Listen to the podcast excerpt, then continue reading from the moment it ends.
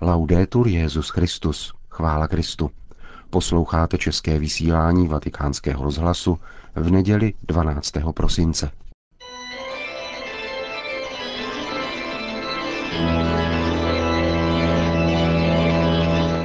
Církev a svět. Náš nedělní komentář. Připravil Milan Glázer.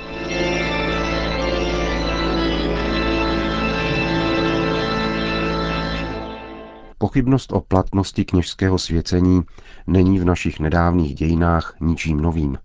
Objevila se v 90. letech, avšak jako zcela interní záležitost církve a týkala se nemalého počtu kněží, kteří byli za různých okolností, podobně jako otec Tomáš Halík, svěceni za totality. Širší veřejnost a mnohdy ani sami věřící o tom však tehdy neměli tušení. Mnozí z těchto kněží přitom museli přijmout tzv. podmínečné, čili opakované svěcení, což většina z nich nepovažovala za žádnou urážku, nýbrž za legitimní postup církevní autority. Kauza, která se v našich médiích rozpoutala v posledních dnech, má však průběh i příčinu odlišnou a dává příležitost k zamyšlení nad smyslem svátosti kněžství a nad tím, jak je vnímána veřejným míněním.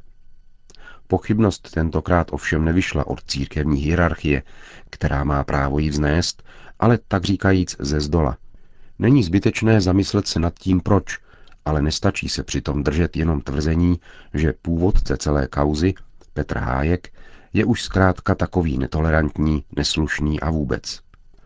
Otec Tomáš se stal mediálním fenoménem a podobně jako je tomu u všech celebrit, vyprodukovali mu sdělovací prostředky vlastní identitu či její obraz, který v myslích lidí žije vlastním životem. Vztahují se k němu, milují jej či nenávidí, anebo je jim lhostejný. V každém případě se kontakt s touto mediální identitou či jejím obrazem může svojí vroucností dokonce podobat zkušenosti s reálnou osobou. A celebritě zase reálně zvyšovat sebevědomí. Otci Tomášovi se v médiích dostává privilegovaného postavení, odkud komentuje události zdaleka nejenom náboženské, počínaje dějiným směřováním církve, přes stávky zaměstnanců toho či onoho sektoru, až po personální obsazení druhořadých míst na nějakém ministerstvu. Mnohým věřícím, kteří se s ním v duchu identifikují, možná zprostředkovává milý pocit, že jsou ve společnosti uznáváni, že si jich společnost váží, že mají společnosti co říci. Nemálo lidí však považuje jeho výroky takřka za nedotknutelné, což je v případě katolíků situace jistě nezdravá. Opravdu totiž neexistuje nejmenší důvod, proč by v katolickém prostředí nebylo možné s jeho názory nesouhlasit nebo je kritizovat, a to tím spíše, když nemluví o víře. Všechno to má ovšem další háček. Pokud si kněz dlouhodobě plete náboženskou činnost a politiku, nemůže se pak divit, že s ním jeho názoroví protivníci, zvláště ti zavilejší, začnou jednoho dne jednat jenom jako s politikem, tedy prostřednictvím mediálních podpásovek, to jest běžných komunikačních prostředků politické scény. Avšak ruku na srdce. Vyjádření, jaká použil otec Tomáš v médiích na adresu prezidenta České republiky, byla více než jednou také nemálo provokativní.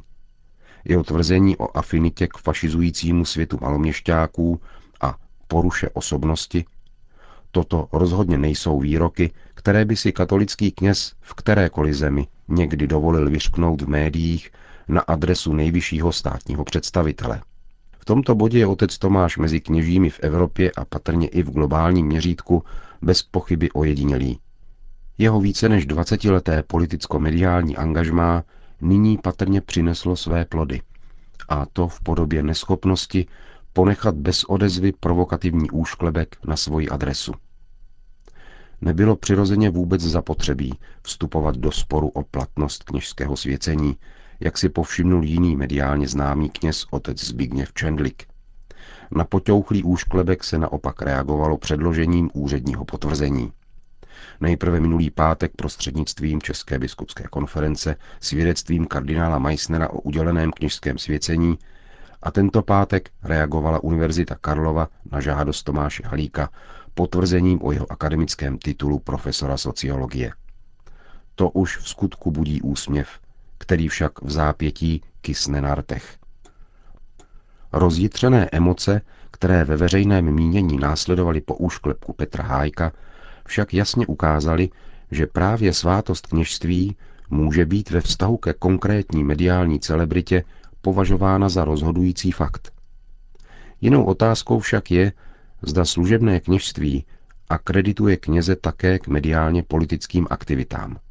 V tom tkví celý problém, který se ostatně táhne již od dob apoštolů. Problém, který moderní doba prohloubila tím, že poskytuje sofistikovanější pasti na lidskou svobodu.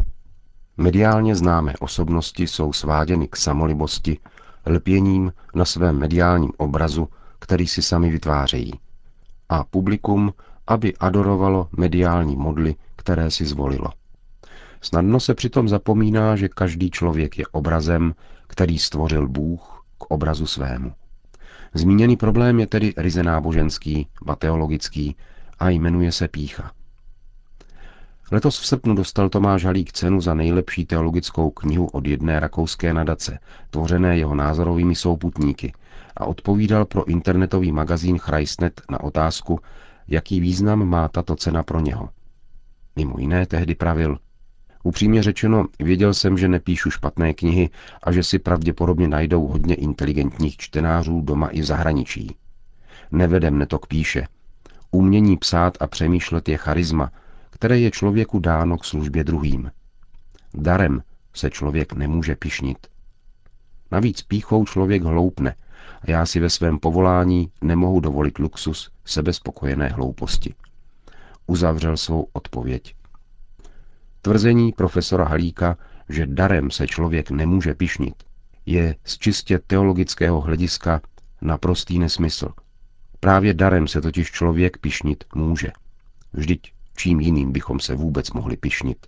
Nemáme-li nic, co by nám nebylo darováno, jak praví svatý Pavel.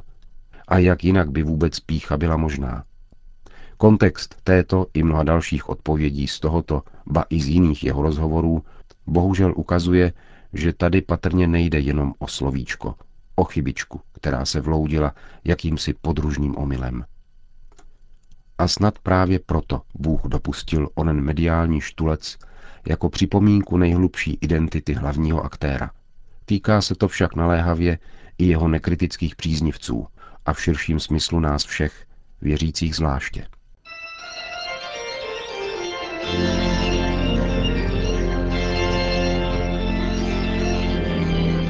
Slyšeli jste náš nedělní komentář Církev a svět.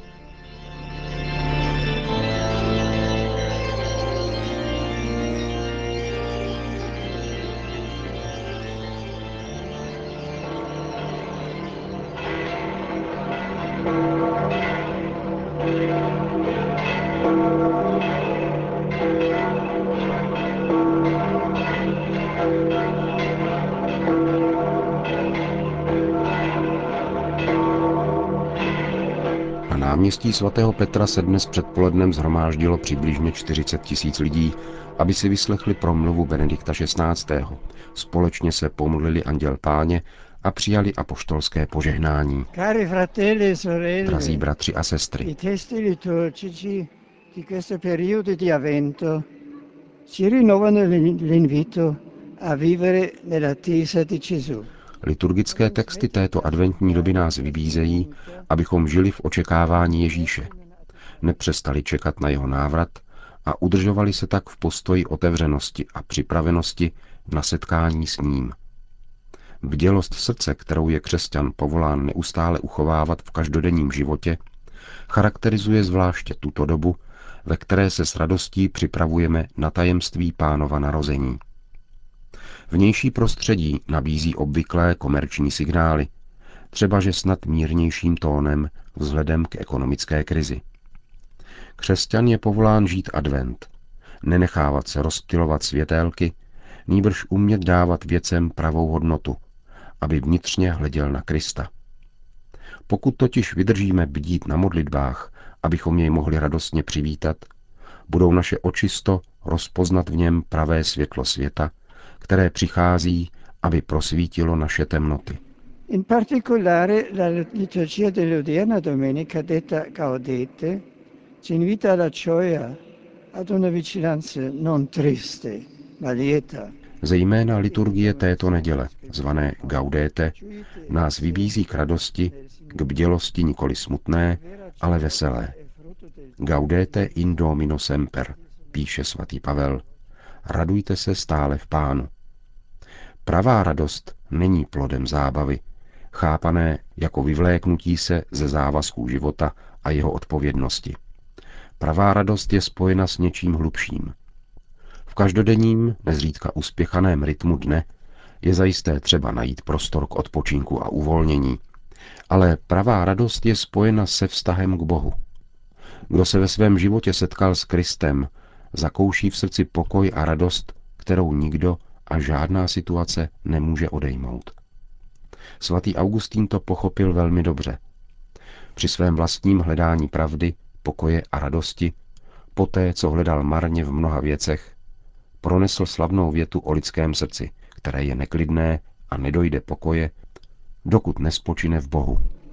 La vera cioè non è un semplice stato d'animo passeggero, né qualcosa che si raggiunge con i propri sforzi, è un dono. Pravá radost není pouhým přechodným duševním stavem, ani něčím, co lze dosáhnout vlastními silami, nýbrž darem, který se rodí ze setkání s živou osobou Ježíše, z prostoru, který mu v sobě poskytneme, a přijetím Ducha Svatého, který vede náš život. K tomu vybízí apoštol Pavel, když praví, sám Bůh pokoje kéž vás dokonale posvětí, ať si uchováte ducha neporušeného a duši i tělo neposkvrněné pro příchod našeho Pána Ježíše Krista. Upevněme se v této adventní době v jistotě, že Pán přišel mezi nás a neustále obnovuje svoji přítomnost útěchou, láskou a radostí. Mějme důvěru v něho, jak praví opět svatý Augustín ve světle svojí zkušenosti. Pán je nám blíže, než my sami sobě. Interior intimo meo et superior summo meo. Affidiamo il nostro cammino alla Vergine Immacolata. Svěřme své putování neposkvrněné paně, jejíž duch zajásal v Bohu Spasiteli.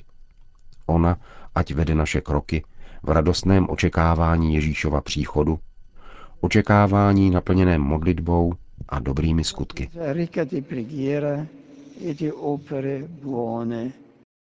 Po společné modlitbě Anděl Páně pak svatý otec udělil všem své apoštolské požehnání. Sit nomen Domini benedictum, ex hoc nunc et usque in seculum, adiutorium nostrum in nomine Domini, qui feci celum et terra, benedicat vos omnipotens Deus, Pater et Filius et Spiritus Sanctus. A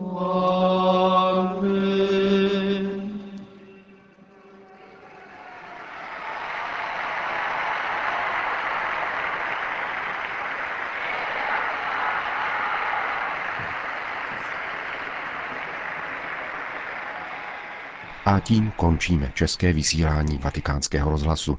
Chvála Kristu. Laudetur Jezus Christus. Kyrie